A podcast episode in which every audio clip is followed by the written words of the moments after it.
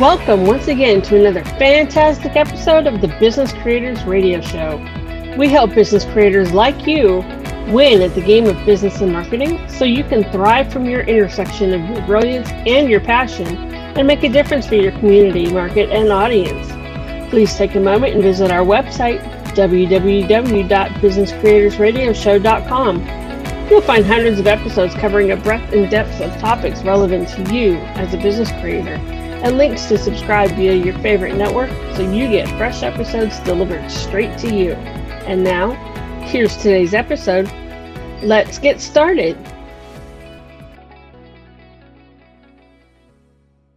My name is Adam Hommey. I'm your host, and I am honored by your wise decision to tune in and invest in yourself today.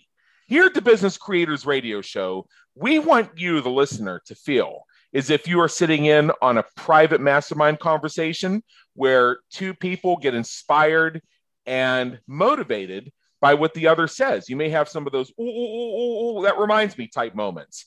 You may hear some ambiance in the background as we typically do these from my sumptuous studio here in Las Vegas, which happens to be my balcony. I urge you to have your pad of paper and two pens ready to capture those aha moments that will naturally arise and give you the slight edge is you optimize to serve from your intersection of your brilliance and your passion and make a difference for your community, market, and audience. Today, we are speaking about one of my own brilliance and passion points and one of my own sweet spots. It's about the challenge of starting a company from scratch and being the sole founder. I've been through this journey. Our listeners have been through this journey. Hundreds of our guests since 2013 have been through this journey it's one of the areas where my business consulting firm optimizes and centers. So, starting a company from scratch and being the sole founder. To guide us on what's going to be a very unique and interesting journey today, we have Lizzie Horvitz. Let me tell you a little bit about her. I'm going to give you the brief overview, and then she's going to tell you more detail in just a moment. So, Lizzie has been passionate about sustainability since the age of 16 when she lived off the grid. Already very interesting to me. And this is where she gained insights about solutions to climate change before fully understanding the problem. And where she is now is she is the chief, excuse me, uh, she uh, is involved with an organization known as Finch. And the purpose of Finch is it's a tool that educates people on the ins and outs of sustainability by turning complex scientific facts into simple, actionable insights. So I am very excited to have her here today. Lizzie Horvitz, come on in. The weather's fine. Thank you so much, Adam. It's it's a thrill to be here. Heck yeah. So, what we want to do here, and this is what we do with all of our guests, is I gave a brief snippet of your official biography. And already it's so impressive. I'm not sure if I'm worthy to be here, and it's my show. So, tell us a bit about your journey and what's brought you to where you are today, serving from your intersection of your inter- of your brilliance and your passion, making a difference for your community, market, and audience. Absolutely. Well, as you mentioned, I had a unique experience when I was 16 where I really learned about climate change for the first time and fell in love with finding solutions to it. And so, uh, really dedicated my career towards that exact thing. Um, I ended up getting my MBA and my Master of Environmental Management from Yale, focused on what large companies can do to reduce their carbon footprint that took me to Unilever, where I worked on their supply chain team and then on their sustainability team on cool brands like Ben and Jerry's ice cream, Dove soap, Axe body spray, um, and figured out how a massive company like Unilever could could reduce their footprint while I was there, something interesting started happening in my personal life where I began to get a ton of questions from family and friends about how they could reduce their own footprint. So, everything from I just had a baby, uh, which diaper should I be mm-hmm. buying, to what is this deodorant doing in my shampoo? And I couldn't find any solid place to get that information. There was either, you know, academic papers, which are not meant for normal people to read, or these bloggers that are saying things like eco friendly, all natural, not really based in any type of data. And so I started a newsletter aiming to distill this type of information.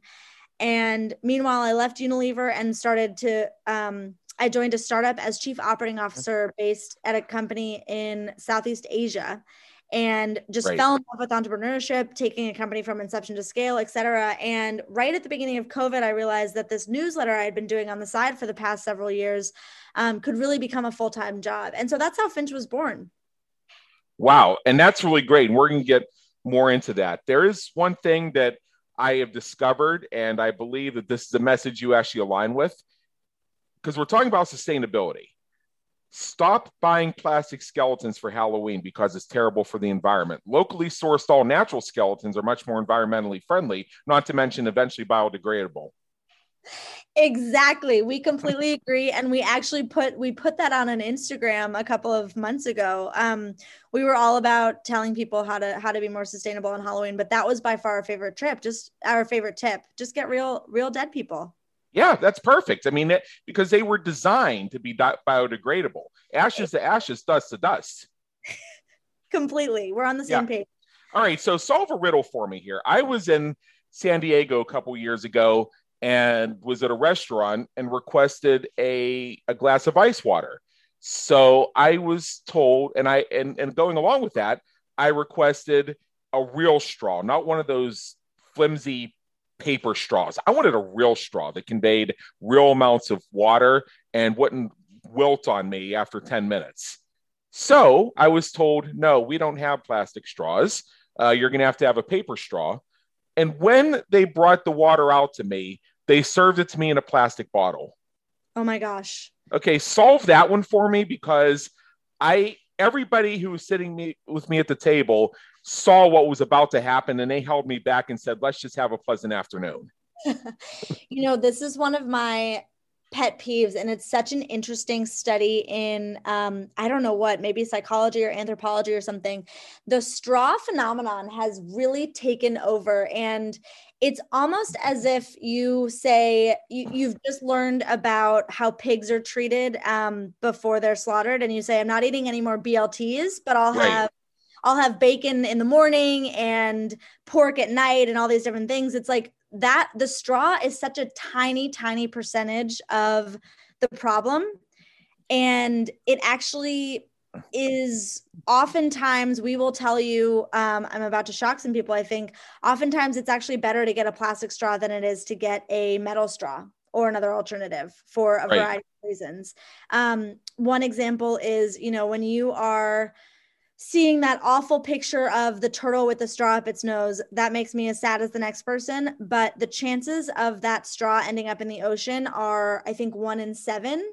Whereas the chances that a metal straw being made emitted an insane amount of carbon dioxide um, is 100%, right? And so you yeah. actually use that metal straw lots and lots of times. I don't have the exact number um, to make up for that carbon footprint. Whereas the plastic straw sometimes is is the best option. So, um, I think the straw situation is really interesting. I think the particularly the reason we have this paper straw problem is because almost overnight, I, I related actually. This was it's funny you bring this up because this was our first um, our first newsletter uh, topic, which was why Kim Kardashian is helping save the turtles. Kim Kardashian posted a picture about plastic straws, and I I attribute that Instagram post to the reason this spread like wildfire. Um, right. And, you know, it was one example that she could have used out of millions and people like straw manufacturers weren't able to, to work quickly enough to find alternatives that did not disintegrate in your hands, as you say. Right. Well, here's my thought on it. Number one, plastic straws can be rewashed. I have about 10 plastic straws here at my apartment, and they're all over a year old. Uh-huh. Did you know that if you rinse them out as soon as you use them and then wash them with the rest of your dishes, that they stay clean? I actually didn't know that. I've never tried to do oh, that. my goodness. Yes. It's particularly if you have those really thick straws, like the ones used for smoothies, you can run a cloth through it and actually clean it really good. It's amazing. Yeah. Furthermore, furthermore, and this is something else we see, particularly in the entrepreneurial space, we hear about how we have to be ruthless about leveraging our time. So I did a little social experiment. I had about four containers of that Method brand laundry detergent, the beach sage variety that my cats really love to loll in when I use it to wash the blankets. And I had four of these containers that were empty. So I did an experiment that if I stood them upside down on their caps, that there was still enough detergent in each one of them to give me four more loads. Oh my goodness. Turn, it turned out that was the case. I posted a picture of this on my social media and I got a mixture of comments on it. Some of whom were saying, Yeah, that's really cool that you saved the bottles, flipped them upside down because just off residue, there's that one extra cap that if you allow it to drip, you'll get. So you'll get more out of that investment. And then we hear from those that say, Oh, come on. What kind of penny pincher are you that you're spending time on this crap? I thought you were a success minded entrepreneur. Okay, Oh can't I okay, can't I do both? Because how because how long does it take to stand some bottles on their caps? Like you literally flip it upside down and stand it and then walk away and do something else. also that's the first that's the first rule of being an entrepreneur is you have to be scrappy and creative and and do things that um, are out of the box sometimes Yeah. In addition, I wash the bottles. They have other uses, believe it or not.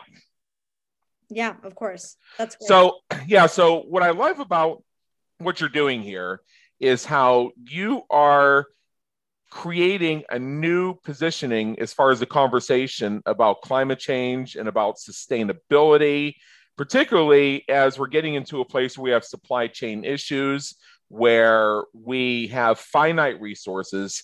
And I don't think there's really anybody who disagrees that it's important to leave the planet that we're on in good shape for our descendants. Even my friends who are all in favor of using coal are in favor of the clean coal. And their thought is since we have it and we don't urgently need it, let's be scientific about it and find ways to use it in ways that are ecologically friendly.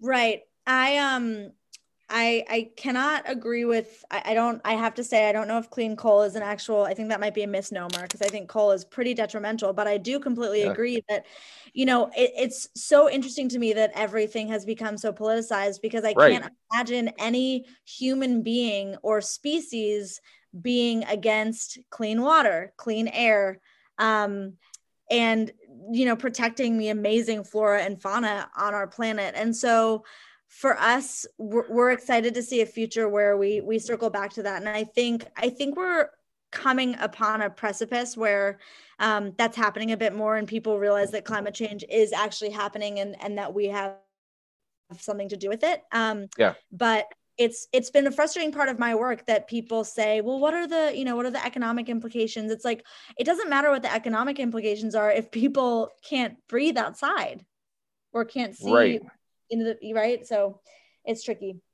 Right, right. And, then as far as this politiz- politicization of it, and I'm not even pronouncing that that name right, I believe it's so false and it's driven by a bought and paid for narrative that's meant to divide people. As I've heard more than once from friends of mine who have been accused of being anti-environment or climate change deniers or everything else, they'll say, "Hey, look, pal, uh, I don't care what CNN or Fox News tells you. The fact is, the first two syllables in the word conservative are conserve.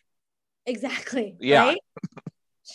totally. Um, Yeah. So that is, you know, I think what people still have to wrap their heads around is whatever costs we're spending right now um, is still less expensive than cleaning up the disaster that will happen if if we don't try to avoid it now.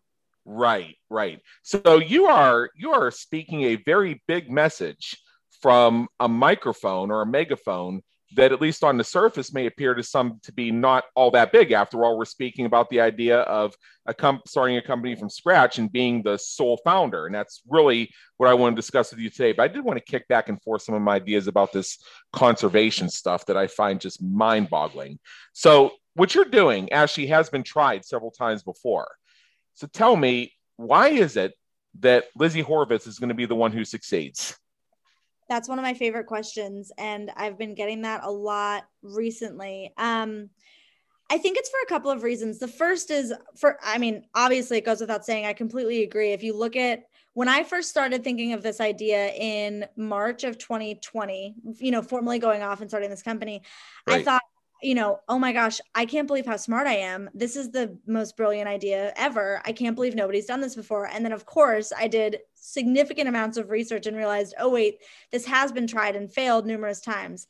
I think the most important reason why this hasn't been successful. And just to be clear, what Finch is trying to do is become the NerdWallet for personal finance. For what NerdWallet does for personal finance, Finch is trying to do that with sustainability. So when I say this hasn't been done before, I mean a one-stop shop place where any consumer can go to find relevant um, digestible information that's actually based in data and in science. And so I think the first reason why it hasn't is purely timing. I think the world was not ready for a solution like this until very, very recently. I think Gen Z has a lot to do with it. Gen Z is becoming increasingly responsible for um, spending money and they a deloitte study just came out that said that they they care as a as a demographic they care about environmental issues more than any other issue facing the world right now. And so when you have this rising group of a lot of people who are willing to take this into their own hands companies are not going to be able to get away very much farther with not being transparent and not um and and not doing the right thing and so I think timing, had I started this five years ago, I'm sure that it would have failed as well. And I think we're striking while the iron is hot, which is mostly luck. I think the other factor is um, I do have to say, I think there's founder market fit. I think that climate change is a very sexy topic that a lot of people are trying to get into right now. And I am so for it. I think it's we need as many people as possible.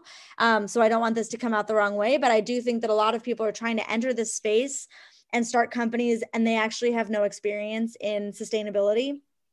And that's really tough because you need to understand the history and where we've come from to understand where the world is moving and how we're all going to, to, to go forward. And so when I think about what I've really focused on since I was 16 years old, it's now been um, almost 20 years.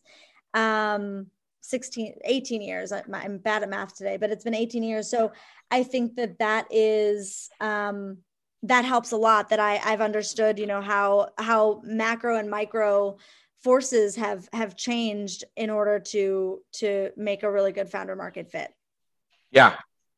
And i think that with this whole thing of climate change and this false notion of labeling people climate change deniers, for instance, because they don't subscribe to one specific theory or one specific thing about it.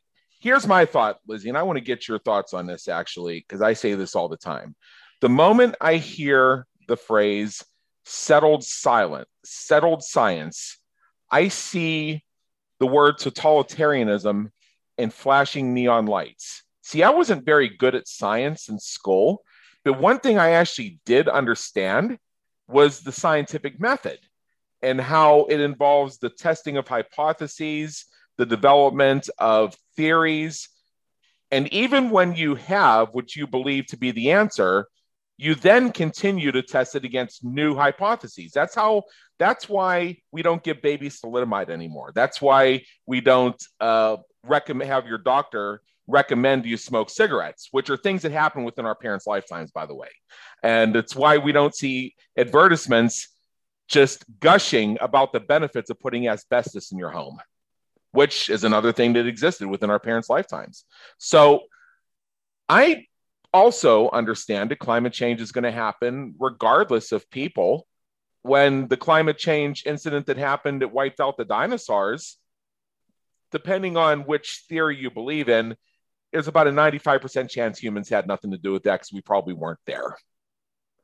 So you can believe in it. And I also believe it's okay to continue to explore what it really means because we'll find the solutions much more efficiently that way. Yeah, I I completely hear you. I think what I would say in response to that is um people have every right to you know part of the reason i love living in america is because it's a free country and everybody can have a, an opinion on whatever they want. Right. Um, but there is something to be said about the experts in the field. And i think similar to god forbid a family member getting cancer you don't go to a doctor and say i don't like your diagnosis. I'm going to do the research on my own and and see if i like it or not. That doesn't happen right? Yeah. And um, you can almost think of any other industry where that does not happen. If you're wondering, um, why your grass is dying outside of your house, you're going to go to a landscaper or someone who has an expertise in that and ask them for their um, for their opinion. So I think when 98% of scientists think that something's happening um, in climate change, it's not really that useful for individuals who have not gone to school. And I'm including myself. I don't have a PhD right. This, and I'm not a, Me neither. scientist. Yeah. Um, so I am trusting that those scientists are, are telling us um, what they think is the best option. I agree with you that we need to keep testing it and seeing what's updated because we by far don't have all the answers today that we will in 10 or 15 or you know 50 years. But um, I think there's something to be said about trusting what what they say um, with with the with the resources that we have today. And so that's sort of what we're going after, which is okay, here are the scientists who are believing in it, here are the ones who are questioning. Um, and, you know, the dinosaur thing, yes, the climate has always been changing. That's absolutely accurate. It has not been changing at this speed. And we know that there is a direct correlation to what we are doing as humans, what our activities are doing to cause this heightened climate change. And if it were stopped, um, understanding what we could do to reverse it. So, um, I think I think it's a yes and we need to keep keep testing the assumptions, but also yeah. trust those who have dedicated their lives to this. Oh, sure. It'd be like if somebody approached me and uh, presumed to educate me on the kindergarten basics of podcasting and they had never even tuned into one before. Yeah, I probably would uh, suggest that they watch and learn for a while and get educated on the subject and then begin asking their questions that will naturally arise through their discovery process. I know there's a difference between the two. Exactly. Yeah. So, uh, what are some things you've learned from starting your own company? Oh, that's such a good question. Um, I'm not even sure where to begin with that. I would mm-hmm. say um, people are people are willing to help so much more than I would have expected. It's so funny. I just went back to my journal that I was um, writing in every day as I was starting this company. And I have a bunch of pages on, you know, what if nobody wants to work with me? And what if we don't raise any money? And all these what ifs, what ifs, what ifs, so many nerves. Um, and people are here for you. People love supporting. Um, and I think just to remember that you're not alone is something that I, I really did learn. Um, so that's just more of a general kind of optimistic view. I think the other thing that's been interesting is when you're the founder of a company, um, I'm not doing sustainability in my day to day, right? That's my background. Um, I barely touch the actual scientific sustainability work, maybe, you know, for an hour a day when I when I meet with my chief scientist. Right. But otherwise, I am learning about accounting and investing and series A versus seed and um, you know, legal documentation. I'm learning about so many different aspects of the world. And so what I've loved is, I mean, there's really um, there's no part of the company that I'm not involved with and not completely familiar with, which is a great place to be in. Right. And you know, this is the other thing that I have pointed out so many times is you don't have to be a scientist yourself to be an expert in this. You also don't have to be an expert to share the information. You can become the portal. Exactly. And I think that's such a good example of how entrepreneurship is so different than, you know, uh, an opinion on climate change or something like that because there are a million and one ways to start a company. I don't think two the same. I don't think two Correct. people started a company in the exact same way. And so to know that we have the autonomy to sort of listen to our, it almost is comforting to listen to your gut and to say like, there's no right way to do this. So here's my experience and take it or leave it, or you know, ask your mentors and then listen to yourself if that's the best decision to move forward with yeah when i in my early days as an entrepreneur i had a web development firm and i did the thing where i built a cadre of project managers and assistants and website updaters and developers and designers and everything else. I had all this leverage and virtual teams and reporting structures and everything else. You know what i did with it? What? I threw it away. Oh my goodness. Because it felt like i was basically an order processor and most of my time involved with the business was dealing with one of two issues. It was stuff that made it to me that never should have. And it was clients making deliberate efforts to exclude my organization from our conversations and try and deal with me directly. That's... I was I was building a sustainable leverage business, and that whole thing just wasn't working out. I actually let most of the clients go and kept a few and brought them with me to the next thing I did, and with one exception because they just retired. Uh, all of those clients have stayed with me through all of my business iterations through the auspices of the Business Creators Institute, which is amazing that That's I have amazing. several clients that have been with me for 15 years or longer. Amazing. But I followed the traditional model for outsourcing and not being the sole founder and got so sick of it that I just actually came back from vacation one day and said, I ain't doing this. Totally. Just yeah. canceled it.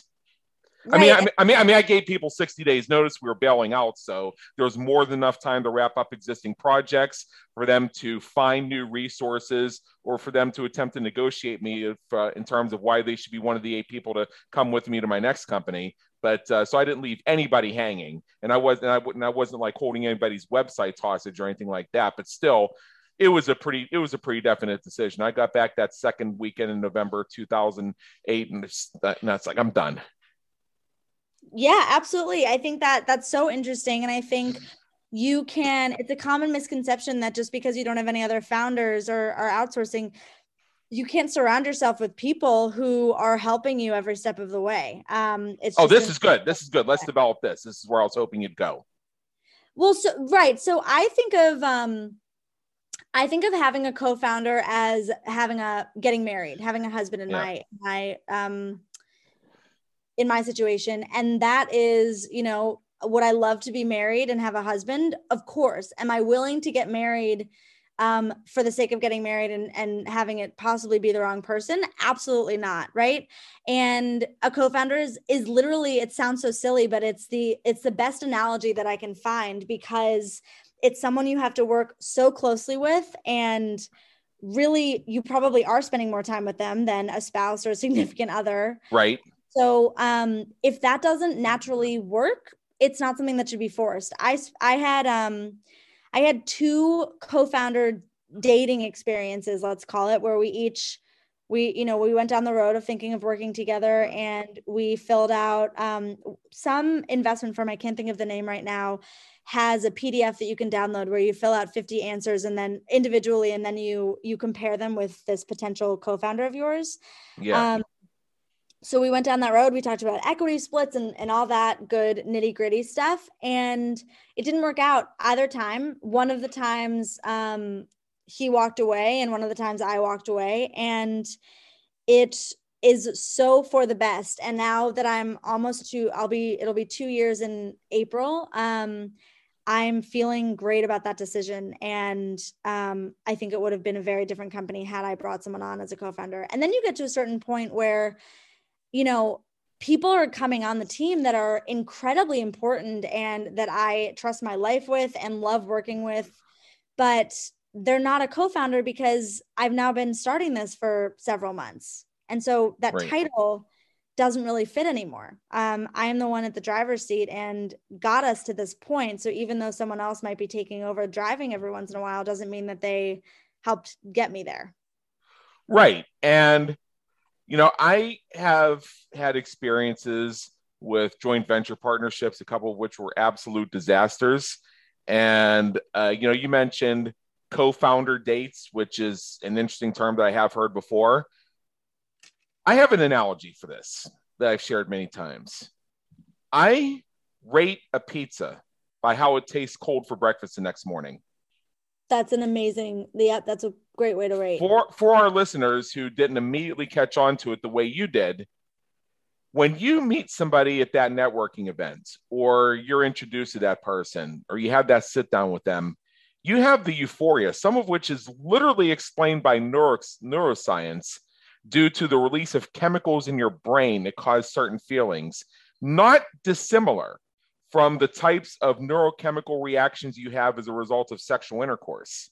that lead you to a state of euphoria and even love for this person you're talking about doing business with. So, as a result of having gotten through two cocktails without getting into any arguments over politics, you've now decided that you are made for each other in terms of doing business together. So, you rush into something and then you find out there are major compatibility problems and it ends up badly. Just like a pizza. That's exactly the pizza. Right. The pizza for me needs to taste good cold for breakfast in the morning. There have been times where I've ordered a pizza with no intention of having it for dinner. I was going to let it sit in my refrigerator and have it cold for breakfast the next morning. Well, there's nothing. I to, yeah, I need to know there's nothing better than that. Exactly. Right. Yeah. So yeah. So these are so the point behind that is, will that pizza still be good? after the initial heat from being in the oven, the heat of being excited over prospectively doing business with this person, what's it going to be like in the cold light of morning? Is it still going to be sustainable? Is it still going to be tasty? Is it still going to be digestible? Exactly. And I think um I think along with that, you know, I have two people on my team who have now been working with me basically since the beginning and they are as i say my ride or die. They are the most amazing employees anybody could ever ask for and right. I'm truly obsessed with them. And and more often than not i think of our day to day as the three of us having equal autonomy over finch. I would consider them on the founding team loosely. Um but they also don't have the pressure and stress that I do, right? They can walk yeah. away moment. For them, it is a job that they hopefully love and want to stay at for a long time. But um, uh-huh. it's not the same responsibility. And I think that's a mutual conversation that you have, which is do you even want that type of responsibility or are you happy just um, not just but but giving it your all and being you know one of the first employees and that's not a bad place to sit either yeah exactly so, as a founder, what are some of the rules that you live by? Oh my gosh, I should have been prepared for this question because it's so good, but I um I what that is right now. I would say what are some of the rules? I think delegating is the most important thing. I think um, I don't want to spend my time doing things that I'm not good at and don't enjoy because there's way too much to do during the day that I find fascinating. That to spend my energy doing things that I don't. I try to give to someone else to the best of my abilities. Um, so the first two things that I did as a founder was I hired an accountant and I hired a lawyer because mm-hmm. if I am caught dead in QuickBooks, you know, fixing my balance sheet, something has gone very wrong because that is not my strong suit and um, it's not something that I want to be doing. So I think delegating is really important. I also think, and I think what comes with that is giving people the freedom to work um, in a way that makes most sense to them. So, what's worked for me is, um, and let me back up. I, I was like that a little bit too much. And then I had some experiences with employees who were, um, I wouldn't say taking advantage, but not putting in their full weight because I wasn't checking in with them on a regular basis. I was, I was, I was expecting that they were getting the work done. And that was a false assumption. And so now what I do is I still give people the freedom, but I say every two weeks we're going to have a serious check-in on right. on how you've made these goals, and I make sure that my expectations are aligned with our agreements. In other words, when when I give someone a task, I make sure um, we we mutually agree on when I can get that deliverable um, and when that will be done, as opposed to just, can you work on this? Oh, thanks, keeping things light. And then meanwhile, a month later, they're like, oh, I thought that this was going to be due in six months. And it was unclear. So just being very, very clear about what you're needing and delegating, I think has been really helpful. I think there's no um, over communication that's possible. I think the more you can communicate and talk through um, what's going on, the better. And I think beyond that, it's just spreading the word as much as possible to anybody that will listen because what you don't know is that when you're you know talking to a waitress sh- her sister is a graphic designer who you want to hire and she'll put you in touch with them right? So assume that everybody is willing to help you out and will be interested in um, in what you're working on. You know, that there's a few things in there that leap out at me. Yeah, um, outsourcing and delegation, obviously, very important. And the point I was making is that when I did this the first time, I was following traditional models that just didn't work for me. And one of the points I was looking for us to get out of our conversation for our listeners to gather is that this is an individual journey that has to do with how each entrepreneur, each founder takes this journey from solopreneurship to leverage. The way I leverage is I have certain people and certain companies who are contracted with me to perform certain very to ma- actually manage certain areas of my business that I don't want to be involved in. Now, however, I don't follow the roles of what that means. I'll give you one example. I have a CPA who specializes in small business entrepreneurial tax planning and tax management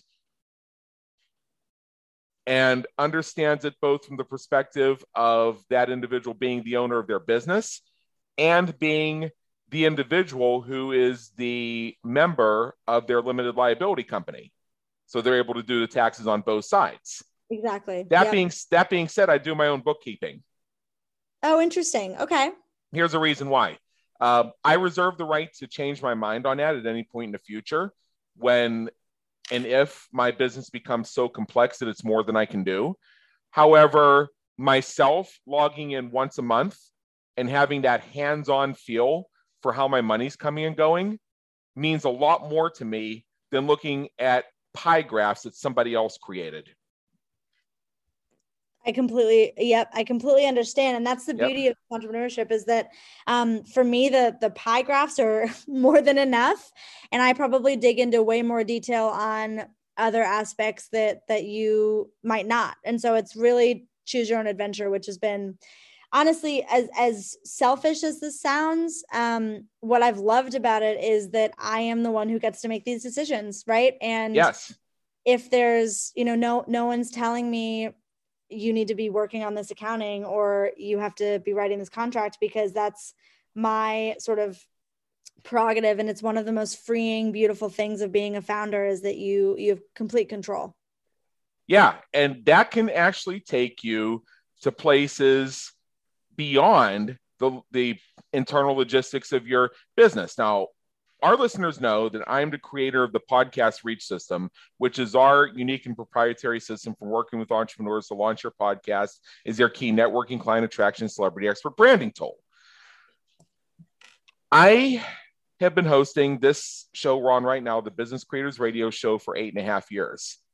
Every so often, I get my guests of all people who feel that I somehow might have asked them for coaching on how to run my podcast when I didn't, who will say, you know, you should really consider having a video side of it because people like to watch video. And you know what my answer is? I say, I don't want to. Yeah. And and, and, and, and, the beautiful part is, as the owner, you can say that. I just don't want to. Right. Yeah. I, I, don't, I don't care what the logic is behind it. I just don't feel like it. Exactly. And you know, that has a lot of um stress too because particularly I found this mostly when I was raising money. Um I spent about a month asking for feedback on my pitch deck and at some yep. point it just got way too much because one investor would say you have too much text on your on, on this slide one investor would say there's not enough text there's not enough context uh-huh um, right and so you're getting all this mixed information and at some point you have to choose who the people are that you're going to listen to and what you're going to change on. And even it's not even person dependent. It could be um, there are things that i feel really strongly about that everybody tells me to do that i that i choose not to. Um, so it's not a specific necessarily like a person but it's just yeah you have the autonomy to make those decisions. Right. And here and here's another thing when it comes to advice. Uh, I have uh, what I like to call my council of ministers, which uh, consists of approximately 25 people uh, who I consult on a variety of personal and professional things. I bring in different people depending on whatever it is I'm trying to process. So, the th- and the th- so if somebody says, for example, and this actually happened to me when I was in the process of having my professional photography done. My photographer had given me my album of my proofs. And I made some post on social media just to keep the buzz going about my rebranding that I had the proofs and wow, narrowing this down to 38 was one of the hardest things I've ever done in my life because it was. Yep. I was up half the night narrowing down 161 photos to the 38 I was taking with me. Oh, um. That's amazing. And, and some and some folks began to comment on that thread in ways that it was clear that they that they had seen this album. So then somebody else jumps in and says, "Well, gee, uh, you know, it's kind of funny you didn't show your link to me." And my response was, "The very fact that you wrote that explains why." Right. Exactly. Yep. Exactly. That's so funny. Yeah. If you yeah. don't understand this point, then there's nothing I can do. Right. Uh, so the point. So the point being is, you don't have to take word for word advice from everybody. And if you do consult a range of people, you are going to get those different points of view. Going back to your slide deck, this person says it's too hot. This one person says it's too cold. This other person says it's just right in terms of number of words or lack thereof. Yep. So I will consult sometimes seven different people who I know are going to give me seven different points of view. The reason being is I want to see those seven points of view and I want to select the best from the best. Right. So another thing that's not a good idea is if I end up proceeding in, in, in something a certain way and I don't do it exactly the way you recommended I do it and it doesn't work for me, uh, don't ask me to process that with you because the bottom line is it didn't work. I moved on. Right. Yeah. And, and, and, and I believe that you either, you either earn or you learn. And when you learn, you earn. Exactly. And I think, you know, a slippery slope that I've gone down is this confirmation bias, right? Which yep. you kind of were getting at, which is that you ask a lot of people for advice and the, and the person who maybe agrees with you most, uh, you you'll take the advice from them. And I think that can be slippery. But I also think simultaneously that even if that happens, the also the most valuable learning experiences you can gather are to fail every once in a while, yeah. right? Or all the time in many cases. And so um, almost nothing that we do on a daily basis is irreversible. Yep. And so the more that we can be comfortable with just throwing things at the wall and see what sticks, um, some things don't, some things do. Um, um, some things we need to apologize for. That's okay. And that's sort of that's part of the fun of this phase that we're in is that yes. we don't have we don't have a huge amount of followers yet. And even when we do, we're human and we're going to test things out that might not land. Sure. I mean, you have you have top 10 artists who release albums that flop. Exactly. You have Academy Award winning actors who take on projects that turn out to be unmitigated disasters. That's a very it good can, point. It, it happens all the time. It doesn't, it's not a reflection on that person or their skills, their talents, or how well their reputation carries necessarily. In fact, I give them credit for being willing to try. Yep. That's how I, that's how I look at it. So without having access to the entire supply chain, how can you measure the impact of the work you're doing? Oh, that's a really good question. Are you saying how do we how do we give these product scores? Well, yeah, let's let's let's pivot to that because I know that part of what you're doing is looking to create the NerdWallet for climate change sustainability and yep. I, and help your followers and your viewers understand what are some really great companies? Like i like i see on your website some of your wise guides. Exactly. Uh, so let me go to the laundry t- detergent here real quick and see if mine's on there. Okay i do use Biokleen and let's see here.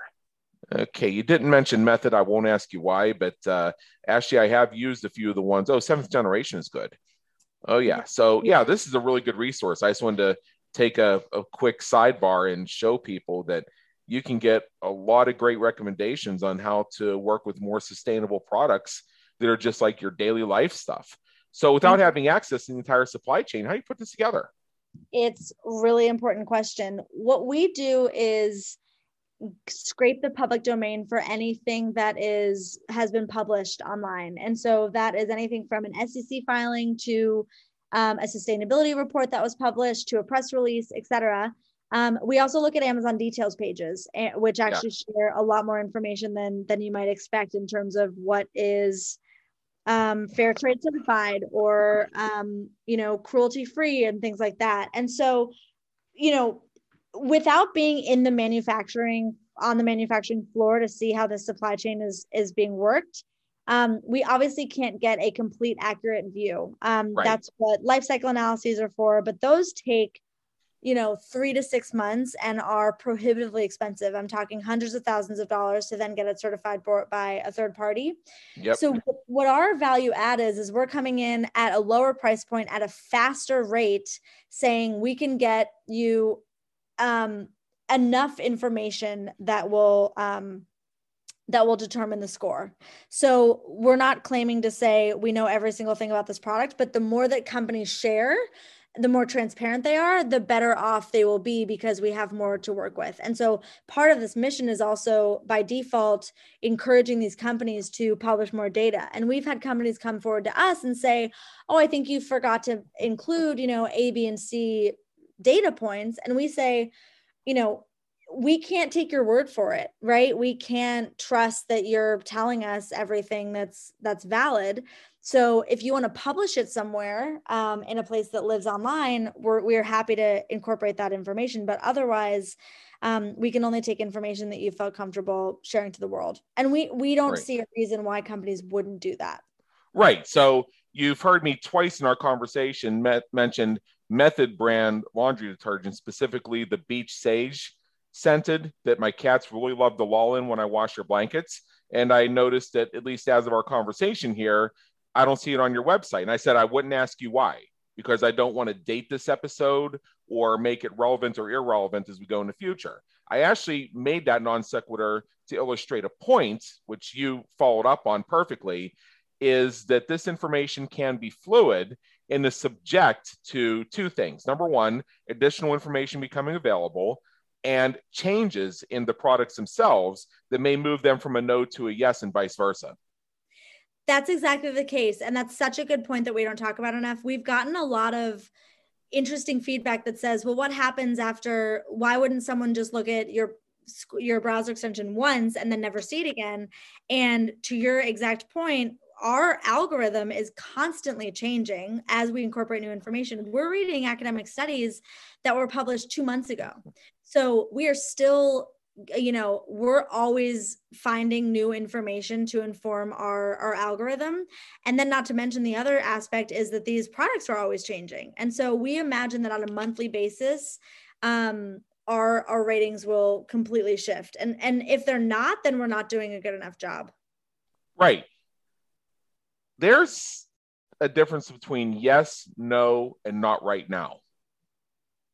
Yes. And anyone and any one of those can be applicable to any situation as long as the rights and sovereignty of all people involved are respected. It's Completely. been my it's been my view since I was but a youngster. I also believe in the phrase, and I and I got this from my own uh, language and influence mentor, speaker Paul Ross, and I mentioned this in my book, Groundhog Days: an event, not a business strategy, and credited to him the power of the phrase up until now. Up until now, it has been the case at X. But hmm. now mm. I claim my knowledge, wisdom, abilities, skills, dedication, whatever it is, to, and then state your result. So I could say, you know, I'm always going to be alone. I'm never going to find myself a good lady. I keep running into all these skeezers. right? So that's so that right there is hauling myself before the court of history time and time again, and essentially declaring, as in, as in the declarative statements, I ain't never going to find no good woman. Yeah. Now I could say up until now, it has been the case, or up until recently, it had been the case that I attract all these bad fit women and the relationships have been disasters. But now I claim my knowledge my wisdom, the lessons of my experience, my desire, and my willingness to take the steps and perform the actions that will deliver to me my woman with whom I can co create experiences the two of us will enjoy together in every way. Exactly. Exactly. Yeah. And I have some good examples of that. I think one is people will ask, you know, do you incorporate um, microplastics or do you localize um, solutions so that your, you know, your rating, Adam, in Las Vegas is different than mine in in Denver because of the water table and and all these. Yeah. And that's not yet, you know, up until now, we haven't been able to do that, but we absolutely will. Another example is people always ask, you know, can my rating be different because I actually care mostly about animal cruelty and I don't believe in climate change. So that's not an issue for me. And that is, we will never do that. Um, so that's not, that's not a technical shortcoming that we have. We would be able to, to do that right now. It's that we believe that it is our job as Finch to do the hard, heavy lifting and to understand what, what, uh, attributes make the most difference. Um, and so it's great that you care about animal cruelty, but when you're buying, um, you know, when you're buying a dishwashing detergent, that that doesn't matter. And so it's our job to tell you when you're buying this category of products, this is what you should pay attention to, and these are the biggest impacts. Um, so it's been fun to sort of parse out as we grow what we're willing to incorporate over time and what things um, we're just not all about. Precisely. There are different reasons why people adopt veganism as a dietary lifestyle, for example. Uh, with me, it was a combination of I saw the impacts on my health that other forms of dietary lifestyles were having upon me, and uh, I saw some films, and I just could not support that any further. Yep. So exactly. they so that so there's the trope you see out there, and you see this expressed in the meme uh, all the time. It says, "How can you tell if someone's vegan?" Give them five minutes, and they'll tell you, and won't shut up about it. Exactly. Yeah. That is so so not my experience. Totally. What I get, what I get is I'll be at a restaurant with folks, and I will have a couple questions for the server about how to modify an order to just simply leave some things out. Mm-hmm.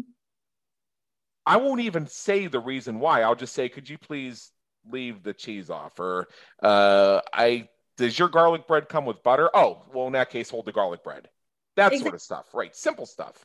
And then I'll get, are you vegan? Yeah. And then they start with their 25 questions. Like, dude, I just asked them to not give me the garlic bread. I mean, as this was an, an invitation for um, an inquisition here, right? And uh, yeah, yeah, and and uh, and and I don't and I don't want to hear about uh, your views on how eating hamburgers is actually good for the cow population, and I don't want you attempting to quote the Bible. And by the way, that one is uh, a complete misrepresentation of what the Bible actually said. I think people know which one I'm talking about, et cetera, et cetera, et cetera. And bottom line is, I never even asked you. So if you'd like to continue this conversation, I will happily tell you where the various components of your chicken alfredo came from or right. you could just enjoy it.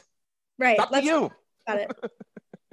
Yeah I, I, I, say i say i say to people all the time if uh if uh, we ended up in a steakhouse and most steakhouses these days actually have vegan options. Uh, they have some cauliflower steaks that are to to that uh, they're certainly to fight for if not die for at least. And uh, if you if i was sitting across from somebody and they had their 16 ounce New York strip steak, medium rare with their loaded baked potato and their dairy ice cream with the dessert already served along with the entree. If I even said anything at all, it would be, did they cook that to your satisfaction? Right. Because I do you, you do, I mean, I do me. You do you. you do you. Yeah, I do you, you do me, right? And um, rather than I do you and you do me, because that's not how it's supposed to work. Yeah. And uh, and if we set the example for what we believe in, it may attract natural curiosity. Now, being an example and giving people something to ask questions about is different from uh, tolerating interrogation when you're just trying to enjoy a meal. Right. But if I show you that it's a sustainable thing, and also the final point I want to bring up, and this is why I love what you do with Finch so much, is I've seen over the past 10 years how organic sourced products and things like vegan restaurants have become so much more common. Yep. Because the market drove it, telling people, oh, you have to do it this way because that other way is evil and you're contributing to destruction if you do it and you're a bad person, everything else. You know, that's that's going to motivate the extension of the middle finger and they're going to do it even harder. Completely. However, if you create their you create the reasons for them to consider and you support sustainability in the marketplace and make it available to those who want it and you help to create the market that's going to spend the money on it then you find yourself in a situation where if you want to go to a vegan restaurant you got 20 options. Right. instead of instead of going to TGI Fridays and hoping for the best. Um, yeah for maybe one and a half options. Yes. So what I love about what you guys are doing is through the wise guides how you show the market that if you do care about climate change, sustainability, whatever your kick is, and you want to order the paper towels or the shampoo and conditioner or the trash bags that are most in alignment with that, you have a resource that will help promote that exactly. which they support and therefore create the economies of scale and sustainability that'll allow it to stand on its own in the marketplace.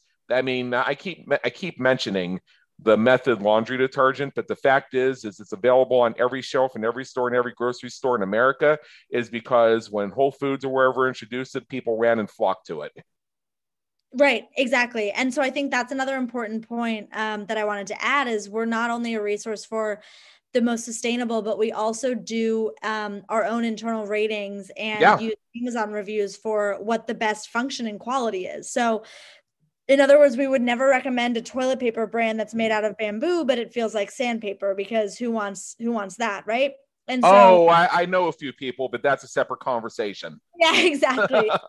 and so we are um, we're making sure that we're we're debunking the idea that in order to buy sustainably, you're um, you're sort of giving up function and quality in some way. We're we're finding the best of the best with no um, no consolations.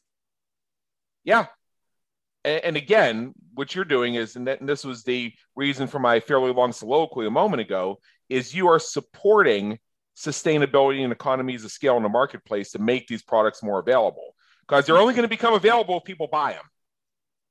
Right. You're only, you're, you're only going to have 20 vegan restaurants in your town if a lot of people are looking for them and will go patronize them. 100%. Yeah. So that to me is what inspires me most about what you're doing with Finch. Now, we are actually uh, near the top of our time here. So, what I wanted to do is actually turn the floor over to you one more time.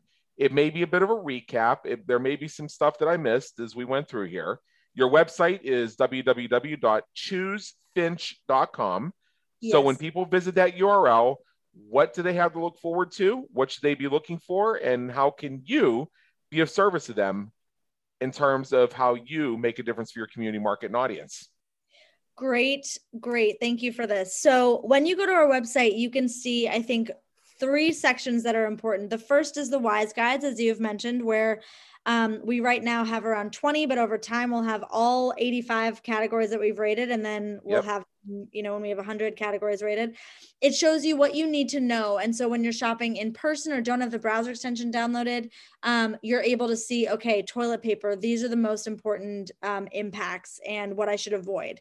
Um, the other portion is the blog. So we write about everything from is shopping online or in person better? And what's the environmental implications of you know crypto et cetera et cetera. So for any updated um, things that you're thinking about with sustainability um, our blogs are a great place to find that. And we have a newsletter every friday that sort of recaps the blogs that we've written.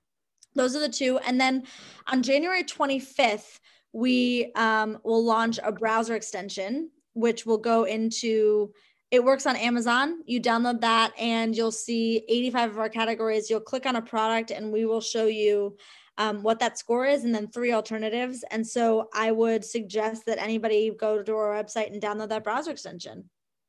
Right, precisely. So I really appreciate you sharing that with us. I know that I will be visiting this website. It's got a resources that I look for. I want more sustainability. I want to do my part. And whether or not you quote unquote believe in climate change or not, it's sort of like questioning somebody who has deep religious beliefs if you're an atheist. What is the harm if they believe in God? Exactly. What, what is the harm? Because there and there are folks who, who are religious who will respond to atheists and say, well, you know what? I can't tell you for sure there's a God or not, but I would rather hedge my bets and believe and find out there is one, or rather than deny it and find out there is one and be up a crick. Completely. Yeah. All right. So my office supervisor, Princess Alessandra Francesca, is signaling to me to let me know that our time is up. And Lizzie Horvitz, thank you so much for being with us today. It's been an honor, and believe me, in so many ways in education. Thank you so much. It was a pleasure to be here, and I'll talk to you soon. We trust you enjoyed today's episode of the Business Creators Radio Show. Check out our previous and upcoming episodes on our website at www.businesscreatorsradioshow.com. While you're there, be sure to subscribe via your favorite network so you get fresh episodes delivered straight to you. Until next time, have a great day. Take care.